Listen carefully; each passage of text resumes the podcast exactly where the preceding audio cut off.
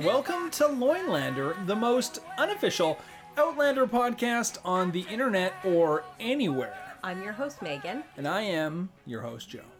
and today we're here to talk about episode 704 entitled A Most Uncomfortable Woman. Mm-hmm.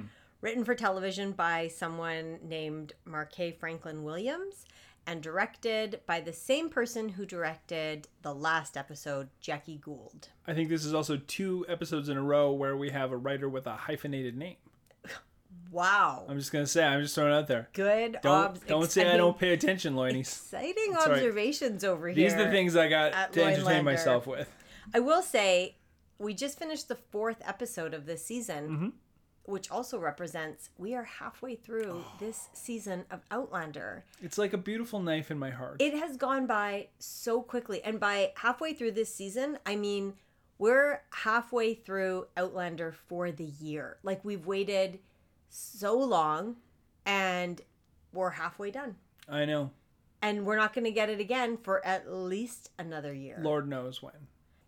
It's gone by very quickly. Indeed. Okay, so this has a cold open. Mm-hmm. We see A timestamp. a timestamp and a place and a location stamp, Yeah. which struck me as completely bizarre because it's that same very familiar shot of Lallybroch Yeah. with the road and and it says Lallybroch and it just threw me off because of all the different locations and places that our Outlander characters go that's where you're actually tell like what the I mean, I got it kind of in the sense that the last time we saw Claire and Jamie, they were also on their way to Lallybroch, technically. So I guess it was like, which Lallybroch is it? oh because it showed Lallybroch Yeah, and then long like pause 1980 1980 car. so appreciated the timestamp thought Lallybroch location stamp was yeah. bizarre and so did you but maybe it I was think they were kind trying of- to be it was like clever. Teaser kind yeah. of thing then you see a car so we learned that roger and brianna have been living in a caravan for the last two years which is parked right outside of lallybroch Yeah. while they renovate the bedrooms And everything else by the looks and of it. everything else Yeah. yeah so the construction guy comes out he's like i need to talk to you please come in did you notice that they don't show them walking in like they can't follow them into Right. Lallybroch, Yeah, so they show them like pausing, looking at each other. Yeah, I mean, scene. having never been in the building, only outside of it, I don't know if, like, the inside Lallybroch set, I don't know if that's the actual house or not. It's not. no. No, it it was always like a like an actual Like set. an actual set. That Yeah. makes sense.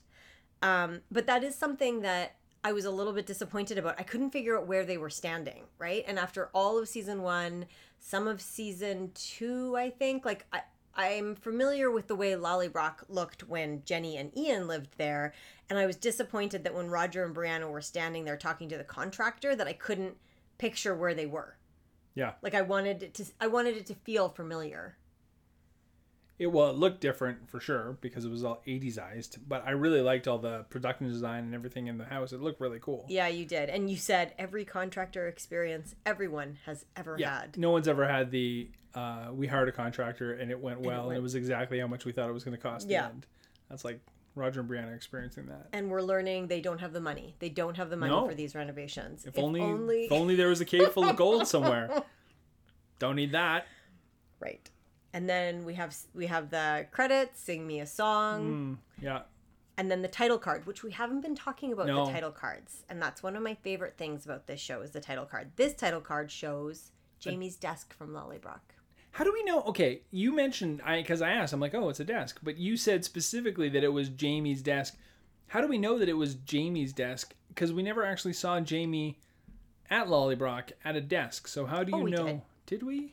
We did, and if you would be so kind mm. as to finish our rewatch. Oh. of season one, you would see. I've seen season one. I know, but you need a rewatch. Okay. I think it All sounds like you need a rewatch. I don't know if that's. There's what it sounds- also later on, and I'd already watched the whole episode when you were watching it with me, and there's that comment when Roger is sitting there and he says, "Do I look like a laird?" right, but Jay Frey was never the laird of Lallybroch, was he? When he and Claire go to Lallybroch in season one, Yeah. he's acting like the Laird. I can't remember. And It's people are so bringing long. them gifts, and someone hands Claire a vase, which is very symbolic to Claire. It represents home because you'll recall in the pilot she was looking at the vase Mm-hmm. Right. in the front. I do of the- recall the vase. So we should we should rewatch it together. This just shows me that you need a you need a hard rewatch on season It one. would be hard for sure, and not in the J. Frey way. Very clever. Back in the past, young Jamie, or sorry, young Ian, Mm-hmm. Jamie, and Claire are camping on their way out to Scotland. Yeah.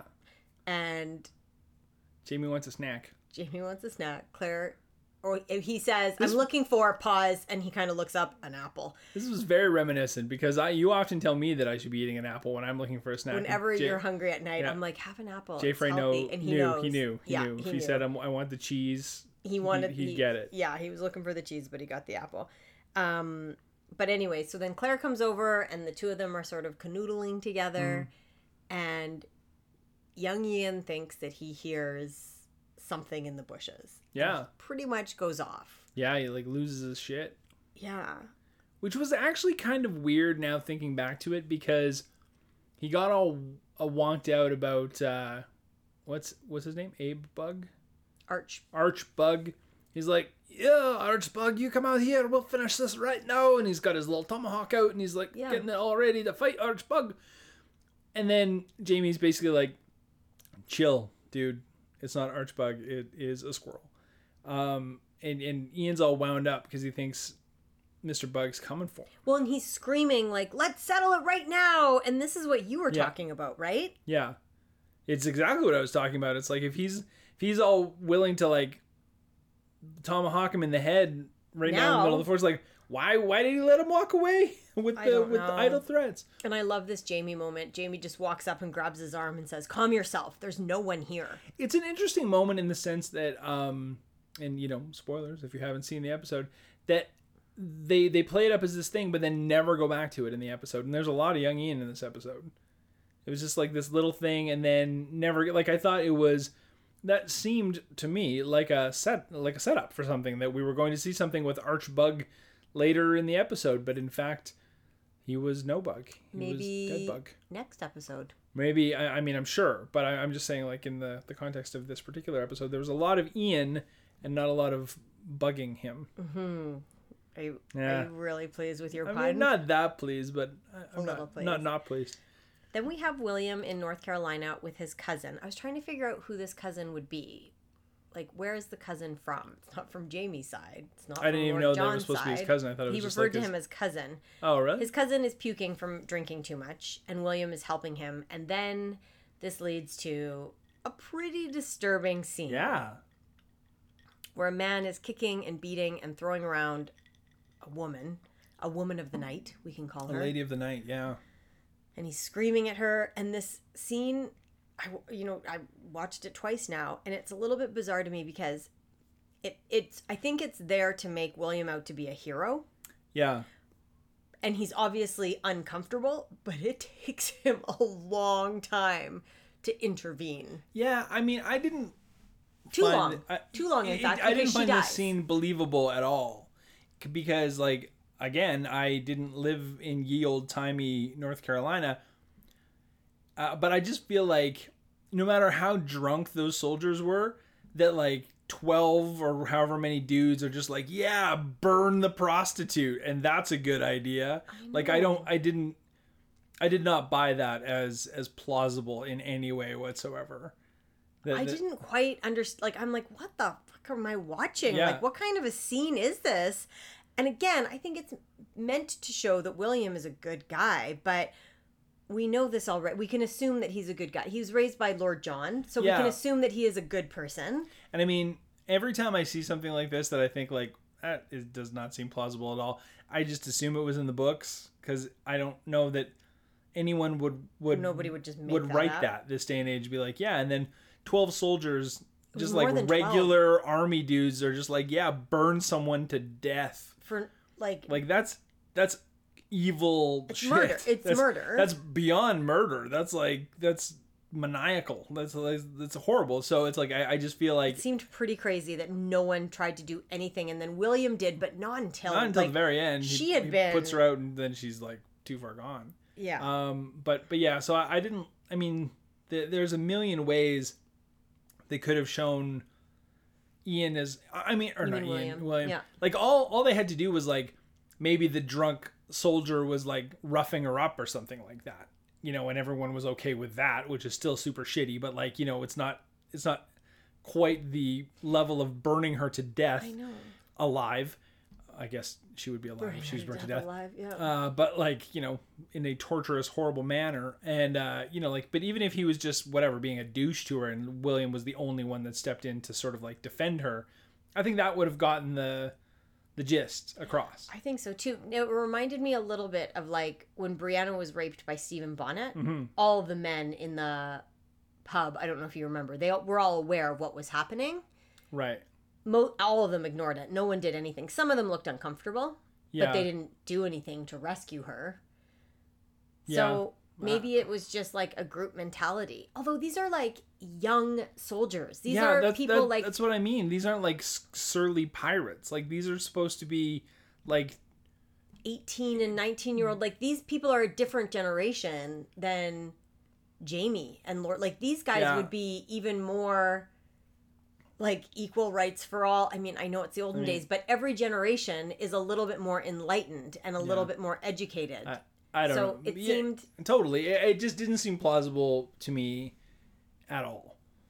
It seemed it seemed a little i mean it was really ups, like disturbing to watch. And then at the end, some woman just comes out and is like, "Hey, what's going on out here?" Is like the woman just like smoldered. Like no one even pays attention to the fact that there's like a burning corpse in the middle of the road. Oh. Like it was such a weird and really like weird yeah. unmotivated scene. Anyway, Then we have, we're back in Lallybroch in 1980, and we have Roger who's keeping a journal about time travel to mm-hmm. figure it all out. So he was saying, he's kind of muttering to himself that it was consistently 200 years for him and for Bree and for Claire.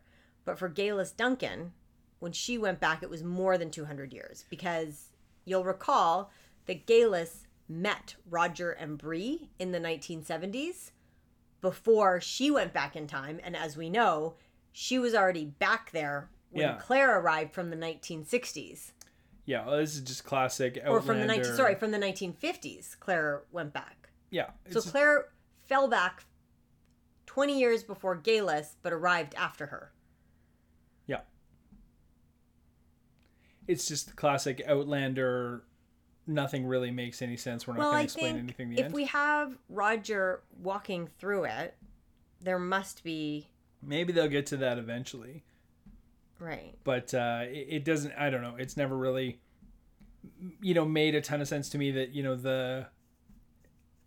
I, I mean, maybe if, if I'm sure someone's written a you know a master's thesis about it somewhere about how it's related to like blood or love or the love of blood Well, or he some. said he said because Geillis thought at the time that you had to do like a blood sacrifice, Mm-hmm. so maybe that like I don't mean blood like literal like spilling out of your veins blood. I mean like Brianna will go back to where Clay, like I just think it's because they're obviously though like it seems to be the way it works anyway is that like you basically it's like two trains like parallel to each other on a track Right. and you're just literally jumping back and forth from one track to another but both trains are always driving forward you're just jumping from train to train yeah, you know what I mean? It's like so it's almost like you know, if I were to try and puzzle it out, it's it's like it's like you you only have like each individual person and in this case just very luckily Claire and Roger and Brianna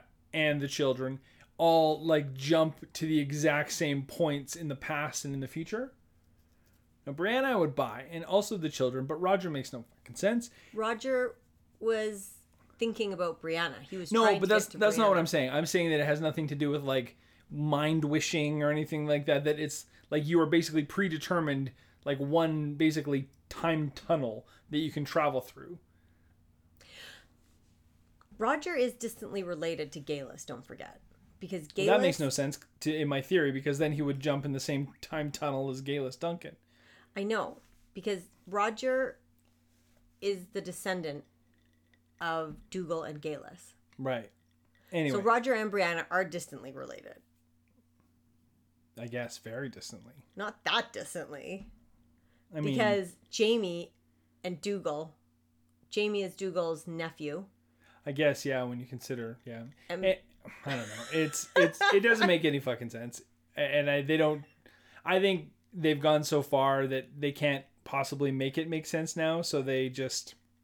I bet Diana will make it make sense. Diana Gabaldon. I like that you're on a first name basis I with mean, her we're well. we're close. Gabby, Yeah. D Gabby. So Brianna finds the radio of their in their house, like an alarm radio clock, disassembled, Mm-hmm. disassembled, and Jemmy says the fairies did it, Yeah, which obviously, and then there's like a consequence, like they take away his allowance or something, and he leaves. Roger tells her that the musket ball is actually gold, and they realize then that there must be more hidden in the chest that Jamie wrote about. yeah. And she and Roger once again agree not to say That Jamie didn't do just decide to trick them in a letter. Like, Right. why would he not? Why would he lie and they about that? they agree not to do or say anything about this Right. discovery. Now, yet they say yet, right? Like not yet, because they want Jemmy to be a, a, they want them to be children and and not remember that they're time travelers. I don't really get it, but this is also what I don't get. It's like because time has passed, right? Because the little what's the girl's name? Mandy, Mandy. Mandy's like 5 Mm-hmm. So it's been like five years or four years, or it's been like a serious passage of time. Mm-hmm. And I can tell you from personal experience that children are goldfish. Like there is no way that Jemmy will remember anything from of with any level of detail from five years before.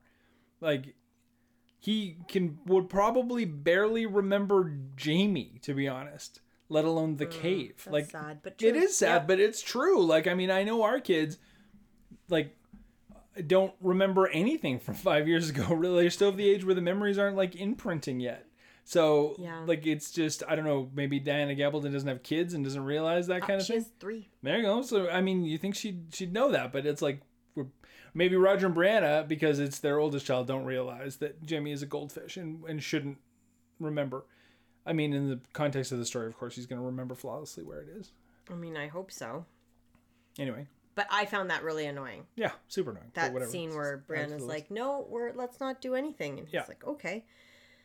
Then back to William. He is being commended for standing up to all of his peers. yeah, which okay sure and he's t- he's told basically t- he's given a like a hmm, assignment.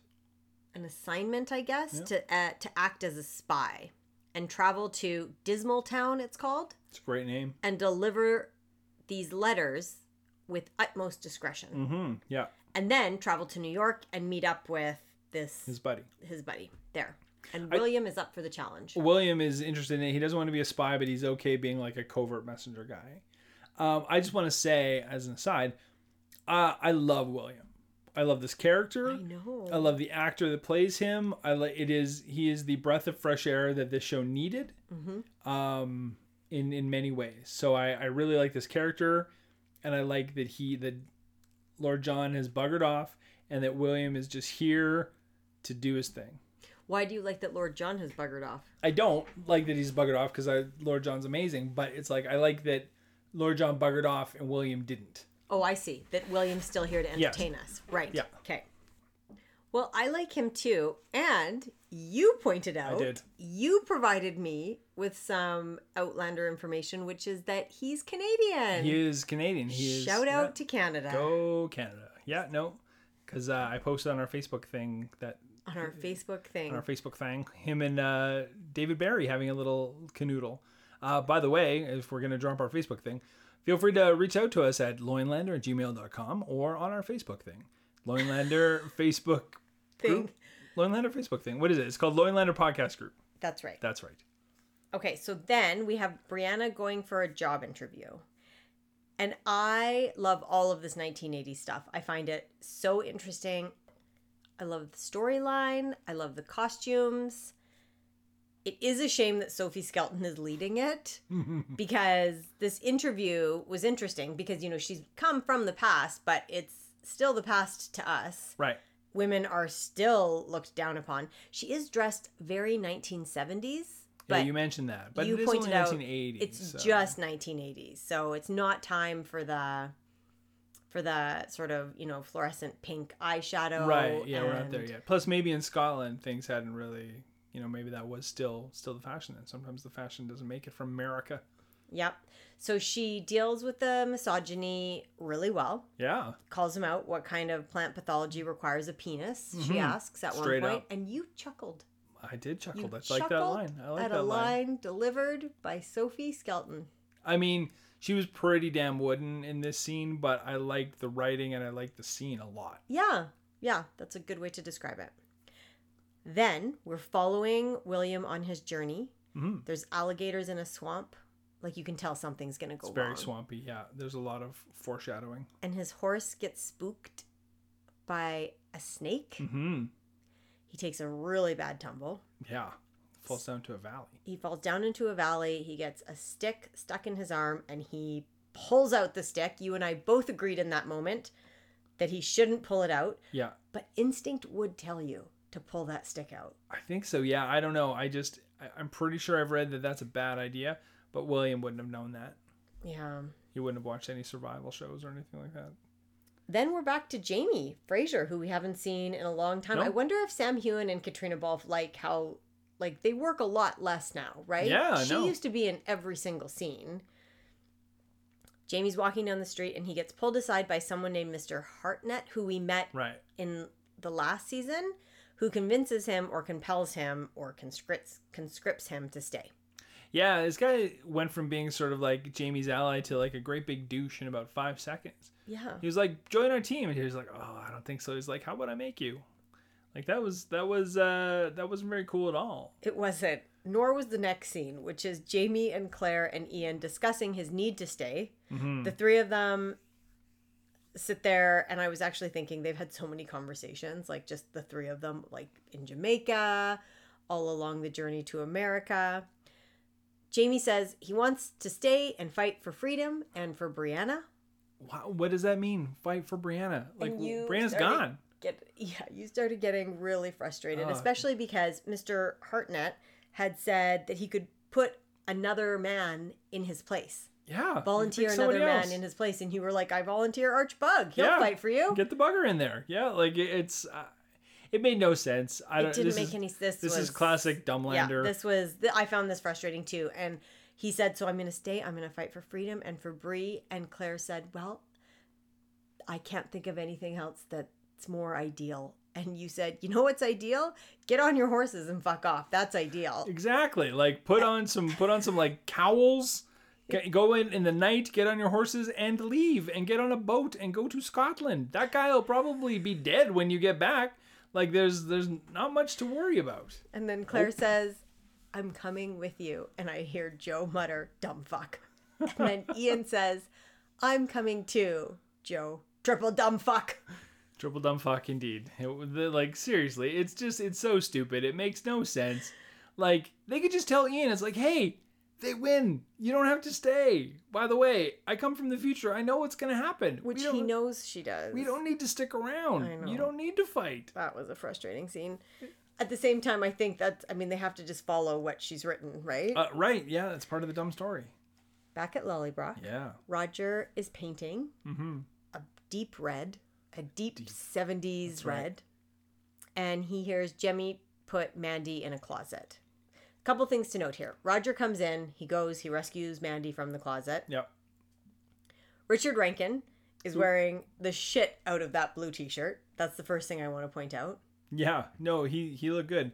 I also just want to say with Mandy, I like in true little sister or little sibling fashion, she did not realize she was locked in the closet. She thought it was a game. She thought it was a game, and it reminded us of our little one, That's right, who even when he's getting bullied is like, "This is part of the game." Yeah. Um, so yeah, but at that time, what we were talking about was that Richard Rankin looks really good in regular clothes. He looks so much better in 80s slash regular clothes than he did in colonial fashion. Colonial fashion is not Richard Rankin's jam. It's not no. Um, and then we also note noted that he holds kids and babies like he has one, Mm-hmm. which is funny because he doesn't. But whenever we watch shows and movies together, you can really tell actors when they hold kids or babies. You can tell the ones who don't, don't have that don't yeah. have kids. And one glaring example was when Tobias Menzies in season three has to hold baby Brianna Yeah. and it's like you can just see like he's so uncomfortable like he's trying and he's the best actor Yeah. in the world but he cannot fake It's like someone being- take this thing. Someone take it. he cannot fake holding a child richard rankin seemed very comfortable Very holding comfortable holding a child. Maybe he has uh, some. he must nieces have and nephews nieces and nephews or like that. something Yeah. because yeah he's quite comfortable Bree comes home and she got she got the uh the position she Mm-hmm. got the job he gets upset Yeah, this is Which- classic Dick. Roger. Where what happened to good guy Roger? I don't know. Also, how about the fact that Brianna just turns to the kids and is like, "Can you guys go play in the living room?"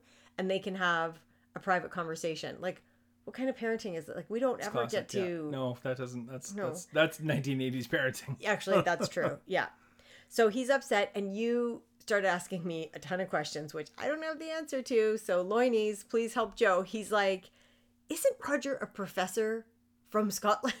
Yeah. Like, didn't he have a really good job? Why is he acting all like, I can't provide for you? I'm failing what your parents requested of me? Because you're like, Brie got the job. She's a dam manager and they own a castle. Like, why is he Yeah. upset? Yeah, they're not exactly. That's not. That's not bad. Like they're doing pretty damn well for themselves. Why is he all like meh meh? I don't Like also, yeah, like he. I, we know we saw a a shot of him professing at like what looked like a fairly He reputable was university. a really, yeah, he has, he has a job. If he I, wants a yeah, job, I don't he get could it. How be he's a all like, oh, professor. oh, I can't provide for you. I'm only like a pretend learning priest or something like that. It's I like, really also I found that very confusing. yeah, So, and when Claire said to him, "Take care of our girl," I think she meant like not financially, but yeah. like he's a good dad. He's doing a great job painting that wall. It, it seemed bizarrely misogynistic from a guy who basically like like I think I also said something to the effect of like like Brie was better than you in the past already. Yes. She could shoot a gun better. She could invent all kinds of shit. Like you were lost. You were a lost puppy in the past too. Like why is this a big shock to you that in the future she's also Better than like you. better than you? Yeah. you, you know like That is what not, and, not, and not even that she's better, but that, that he even has to like look at it like that. You know, like and she is better. She's very smart. She was in MIT, like all Yeah. that kind of stuff. But like it shouldn't, like, like why is it a surprise now? I don't know. Yeah, this is a consistent theme in your relationship. yeah, Yeah, I don't know. Back to Willie. You were. This is when you realized you were very happy with this. uh, he prefers to be called William. Oh, is that right? Okay, well, you'd know. Yeah. So, this is when you said, I like that you were calling him Willie. You're like, I like that Willie has his own arc. We need some fresh blood. And then you keep watching, and you're like, he's not doing well, though, because he was stumbling No, through the forest. But who does he run into? What a wonderful coincidence. what a wonderful coincidence! Very in unlikely. the forest, a bajillion miles away, in the middle of fucking no man's swamp. no, There's young Ian and Rollo. it's unlikely, but it's great. It is. uh It's with the Deus Ex Machina, I believe. Uh, Okay. Yeah. I was very happy with this new buddy storyline. So Ian tends Oh, to his wound with a dirty knife and some boiling water. That's right. That's right. That's yeah. uh, I mean, also, you know, I, I feel like Auntie Claire may have taught him a little bit better than that. Well, I would you would think so. I really thought he was going to take his knife and put it in the boiling water was, or, put it over the boil fire. it or something, cauterize. Yeah, I, I mean, he was doing the best he could, I guess. But yeah, um, I guess he just didn't really pay much attention to, to Auntie Claire. I guess not. She was doing some stuff. So they are first cousins, which Ian knows, but William doesn't. Mhm. And then Rollo lies beside William, and Ian says he likes you. He thinks you're family, and I love that. Like I said to you, I'm like, I bet he smells like Jay Frey. It's gross. Was Uh, I love Rollo though, and Rollo looks great. I'm not sure if that's the same dog. This Rollo looks a lot fluffier than previous look- a but I just want to cuddle him so much. I like new fluffy Rollo just as much as I liked old, less fluffy Rollo. Yeah. So then we have Claire, and she runs into someone as well. She runs into Tom Christie. Yeah, he uh, he runs into her with his lips. Yeah. And you said at the time, well, I'm going to take a big swing if I'm still alive. Yeah, exactly, and that's that's what Tom does. That's what he does. But Yes. And then they kind of acknowledge, I thought you were dead. I thought you were dead because obviously she thought he was killed and sacrificed for her. And he had heard through the grapevine about her fire. Although, why would he think they were dead in the fire? I don't know. Like they were no one that provided that information. I mean, Jamie and Claire were standing with all the townspeople watching the house burned to the ground. Maybe it was just a bad game of old timey North Carolina telephone. Maybe. But you pointed out, you, you said, Tom Christie has flustered Claire. We don't often see a flustered Claire. I don't remember seeing a flustered Claire ever before. Maybe there was. They go and have a cup of tea together, and he explains that the reason why he wasn't killed was because he was literate and he could write. And Claire has this moment you can kind of see. She's Cocky Claire. cocky She's Claire. back. She said, Well, if I hadn't mended your hand. And And I like- she's very pleased with herself. right. And like where Tom was like, well, I guess we took turns saving each other's lives then. yeah. Yeah. Yeah. And this is where we learned that Tom wrote the obituary. Right. Yeah. So again, this is this is where I got confused. So he wrote the obituary that I guess Brianna eventually saw, but it wasn't in January when the house burnt down, but maybe it was January by the time News had gotten Tom to him. received the news. Telephone game. Maybe. I don't know. But there's no timestamps here. And this is also when you were saying, so you know how you just brought up your train analogy? hmm We're ahead of the train for Roger and Brianna. They've blown past their, their train. Right. I'm- So where I think Claire is now, although there's been a few months, just a few months, but there's though, been not like five years Right. for Roger and right. Brianna. So for Or, or Claire, maybe not five, but like there's been no, the kid is the kid, kid looks is older. five. She looks Yeah. five. So for Jamie and Claire, it's been maybe a year, maybe. Yeah. Um. But yeah, a timestamp would be great. So when Claire and Jamie were going through this, like what we're seeing Claire and Jamie go through now, This would have been Roger and Brianna's like adventures from getting from North Carolina in their Renaissance fair outfits to to Boston. To and, Boston and getting meeting Joe Abernathy and like having saving their daughter's saving life, their which I daughter's love how they just like and everything was fine in the end. Like they just glossed over that completely. Um, yeah, so that's they, they've they've jumped ahead hard with for Roger and Brianna, but not. we're Jamie still Claire. back with Jamie and Claire and what they're going through. So Mhm. this is Tom Christie's final scene because Yeah, he says, um, "I shall have no peace while you live, woman. Mind, I don't say that I regret it. Like he loves her hmm forever. he would lo- he'd rather live a tortured, Claire-filled life. Yeah, this he's so funny because he's trying to be sweet and he's like, I've only loved two women. One was a witch and a whore, and one was you. People say you're a witch too, but I don't care. Like what kind of a He has his own charms. He has his own charms for sure. Uh, I love this actor, and I love this his like he just delivered these lines amazingly well. Like he he uh, he was great. He was really good, and he Mhm. has good clem good chemistry. He has good chemistry with uh, Caitriona Balfe, Yeah. and I mean she kind of has good chemistry with everyone. But he, you know, it's it, it was really good. This character, even though he had to go because he really has no story arc left that I can think of. Like Mhm. he, uh, you know, it's too bad. He he was strong. I think Caitriona Balfe thinks it's too bad too. There was Mhm. like cute little interview between the two of them that was posted on Loinlander podcast group, and you could see that she was like she'd really enjoyed working with him. Yeah, she has a bit of a dorkier laugh in real life than I would have expected. I love it. Yeah, So she watches him walk away, and that's the end, I think, of the Tom Christie storyline for real this time. yeah. So the next scene is between Claire and Jamie, and it's quite funny because she's relaying all the information to Jamie about how he kissed her. And Jamie says, You liked it, did you? And she said, It isn't funny. And then he says, Did you like it? And Jay Jayfrey gets a little jealous. It was a really cute scene.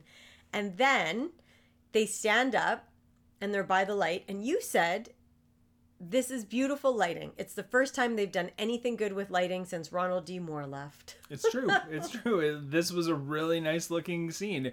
The light coming through the window was really, really great. They did a great job using shadows and Yeah. it just it, it was a really nice well composed well it, it really well lit scene you It don't see it very often in outlander usually everything's lit really flat or dark and uh it's uh yeah it, Yeah. it, was was- surprising it was good like it was it was very noticeable because it looked very different, Different, from a yeah. lot of or most other outlander scenes Jamie and Claire get into it. There's a literal bodice ripper at one point. i know that made me laugh This scene was not cringeworthy to me at all. I thought, like, I really liked it. I thought it was really well done. You pointed out, Jamie, no scars. no No scars on his back. Sam Heughan's like, you know what I'm not doing anymore? Makeup chair. Yeah. No. Wouldn't even be a You only chair. see you only see a glimpse of his back for like half a second, but there's nary a scar to be found. That is a privileged actor's beautiful skin. That's right. Yeah. Then we have Ian and William pulling up to a Quaker house. William is not doing well on the horse. No. And we meet Rachel and Denzel Hunter. Right. And these characters, you can tell, are a big deal in the book. And just from being an Outlander fan, like I know when these two actors were cast, it was a really big deal. So, and I I think that they've been well cast just from what I saw. I like both of them a lot. Yeah. And Rachel definitely had like a hero shot as she came out, right? There's like this moment. You definitely seem like a reveal. Yeah, like there she is. And she is stunning and beautiful. Um and she takes both of them inside and Denzel her brother is like a doctor of some sort, Healer a healer, dude. Yeah. and he immediately looks at William's arm and says, "Fetch the saw." Yeah. And you were freaking out. In Ugh. addition to DBs, as we call them, you have no tolerance for people getting amputated on shows. Not because it upsets you, but you just What I hate is that they obviously like the Fergus thing. Then they have to spend Right. if it's a main character, then we just have to see them wearing a damn fake hand for like years. yeah. I hate it. Luckily, So- it was just a big disgusting pus zit. Yeah. thing. you were freaking right out and then a huge amount of pus pops out and denzel says this is good news we don't need to amputate Whew. so the next day ian is about to leave and rachel comes out and you were like as soon as they started talking you look at me and you're like what's going on here something's going on here she wants to fling off that bonnet like Yeah. you No, uh, first of all, I really like this actress that plays Rachel. Yeah. She's a really good actress. she is But like her and Young Ian were just like eye banging each other immediately. like immediately.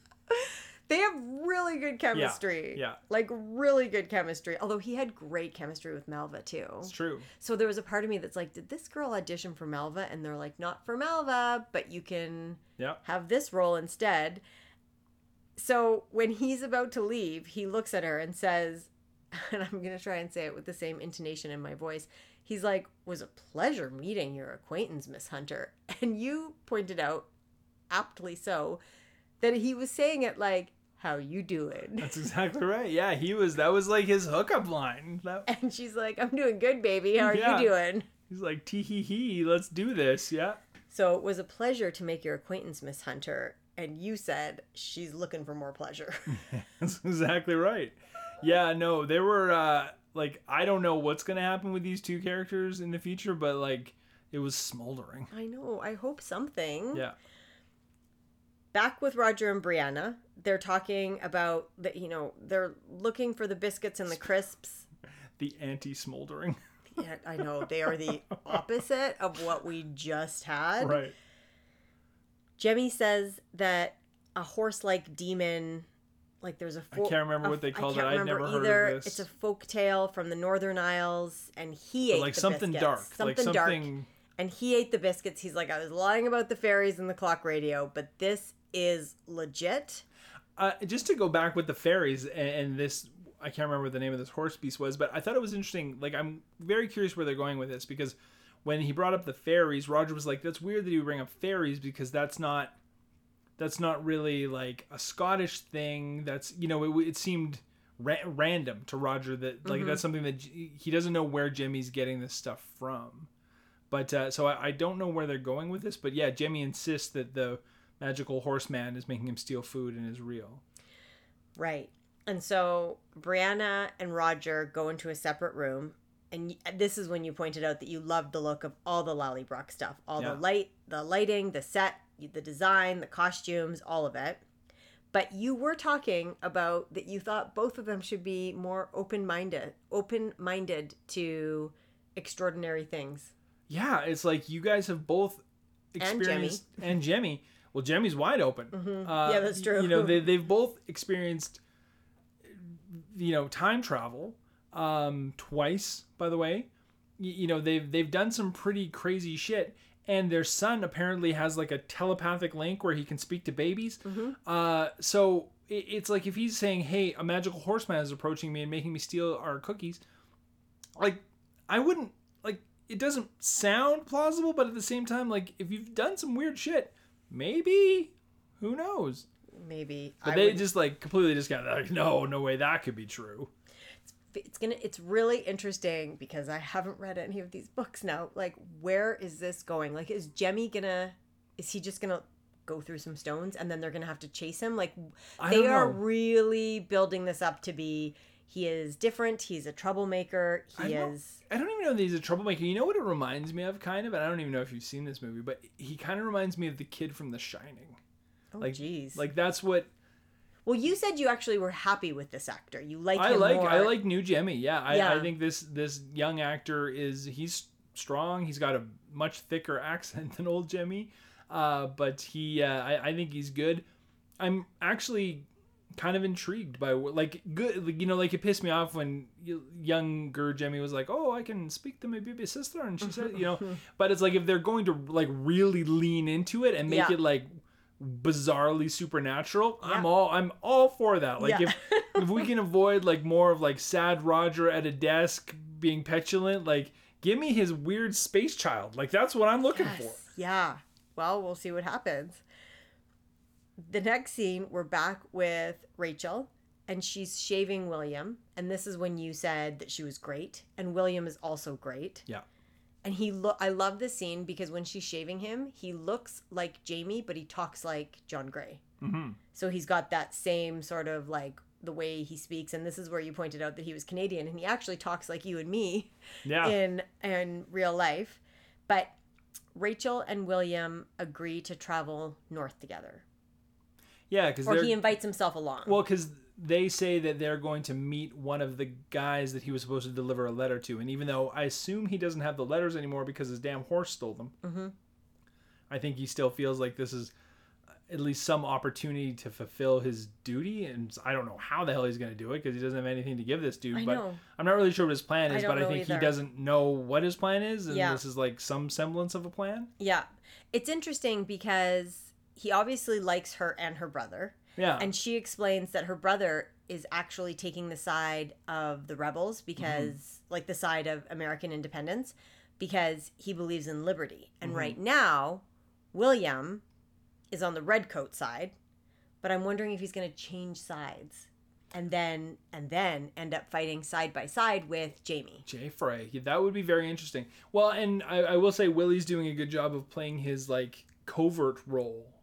You know, like because he, is. he's like, oh, um, so you're a stinking traitor to the crown then, but he doesn't. He doesn't like he, he doesn't actually come out and say it, but you can tell it, you know, in his tone. But but he he keeps his Yeah, he's cool. keeps covert. He's yeah. cool. He's super cool. Yeah, I like this. I like this actor and this character. Jamie could use having a kid around, I will say. Like, wouldn't that be nice for him if he and William fight together and then William can just come live with them? Like, they're lonely. Yeah, they need something. They need someone. Yeah. Now, did you think that he was flirting with her? Uh, Like, not as hard as Ian, may, obviously. I mean, I think he. I think no. no, really? maybe a little bit i just feel like that is like his way i just feel like he's sort of like he just has that like swarthy nobleman and Oh. aris- like aristocratic like um entitlement okay. to his Sure, presence which yeah. is which is like i buy uh it's not like ian where he was like It was a pleasure meeting yeah him. like ian was like let's do some serious business here uh, yeah like like and and she was if if Okay. if, yeah if william was uh was was trying to lay it on to her she was she only has eyes for young ian I don't know. I thought she was being a little flirty with him too. I'm like, is this a love triangle? What's happening? could be a love triangle maybe So the last scene is we have Claire and Jamie, and they're leading all the soldiers, and it's Claire's voiceover, and she says this familiar walk of knowing with every step death lies beside them. And then they walk up to a camp, and there's a drone shot. And I didn't love this shot because it's a dissolve from Claire and Jamie to a clear, like, set shot.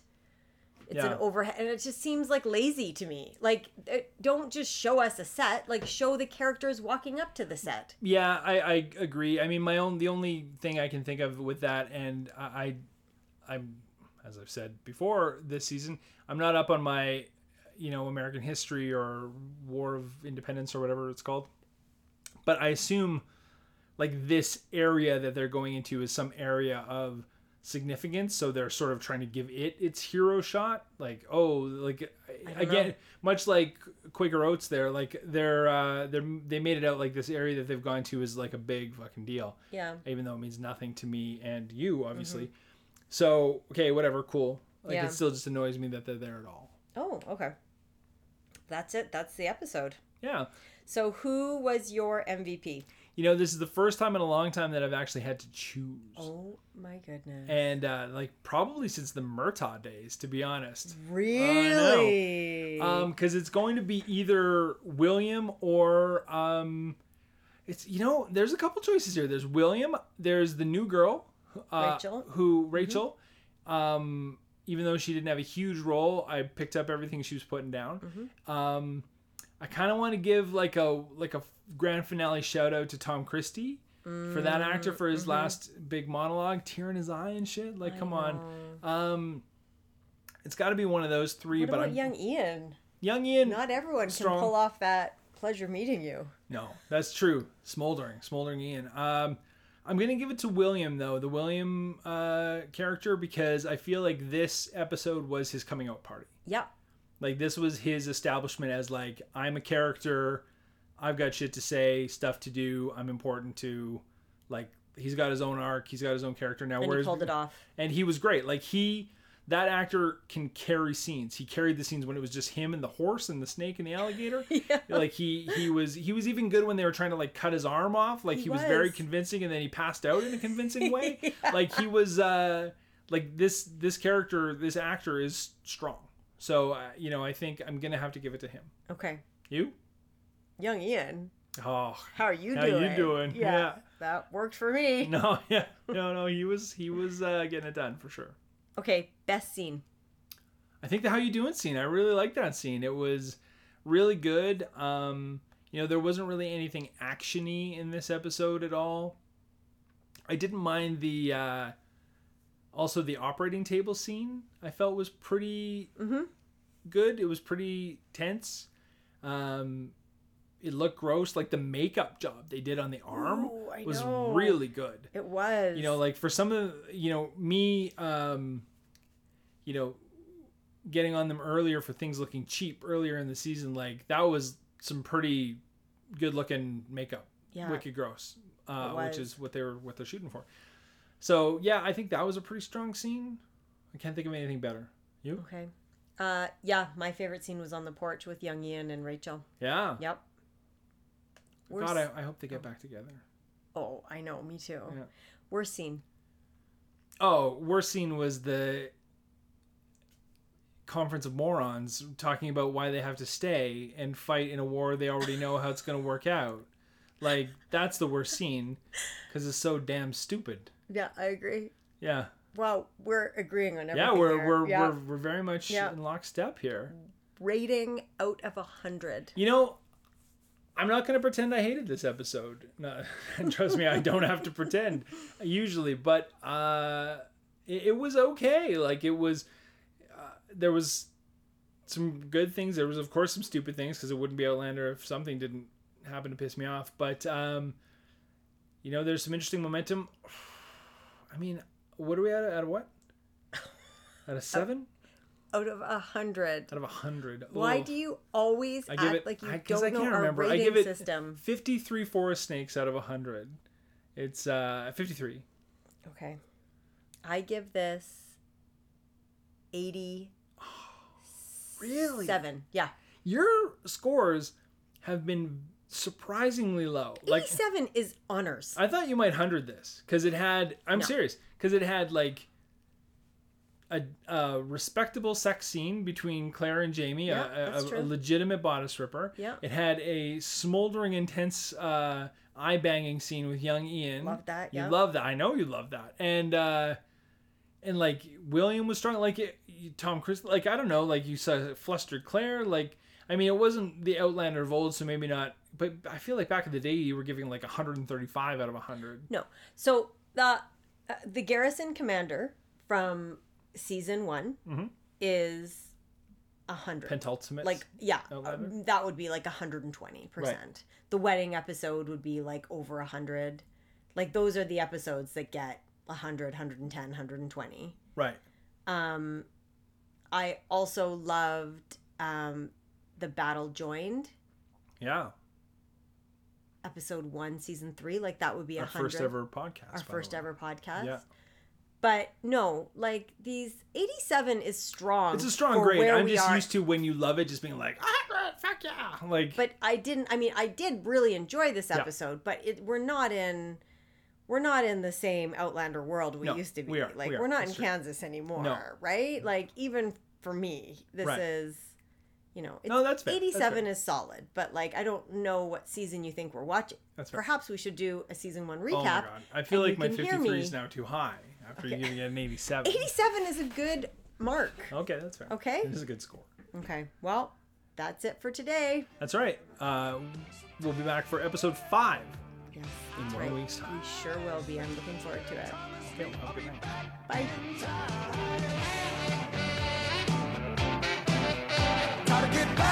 Bye.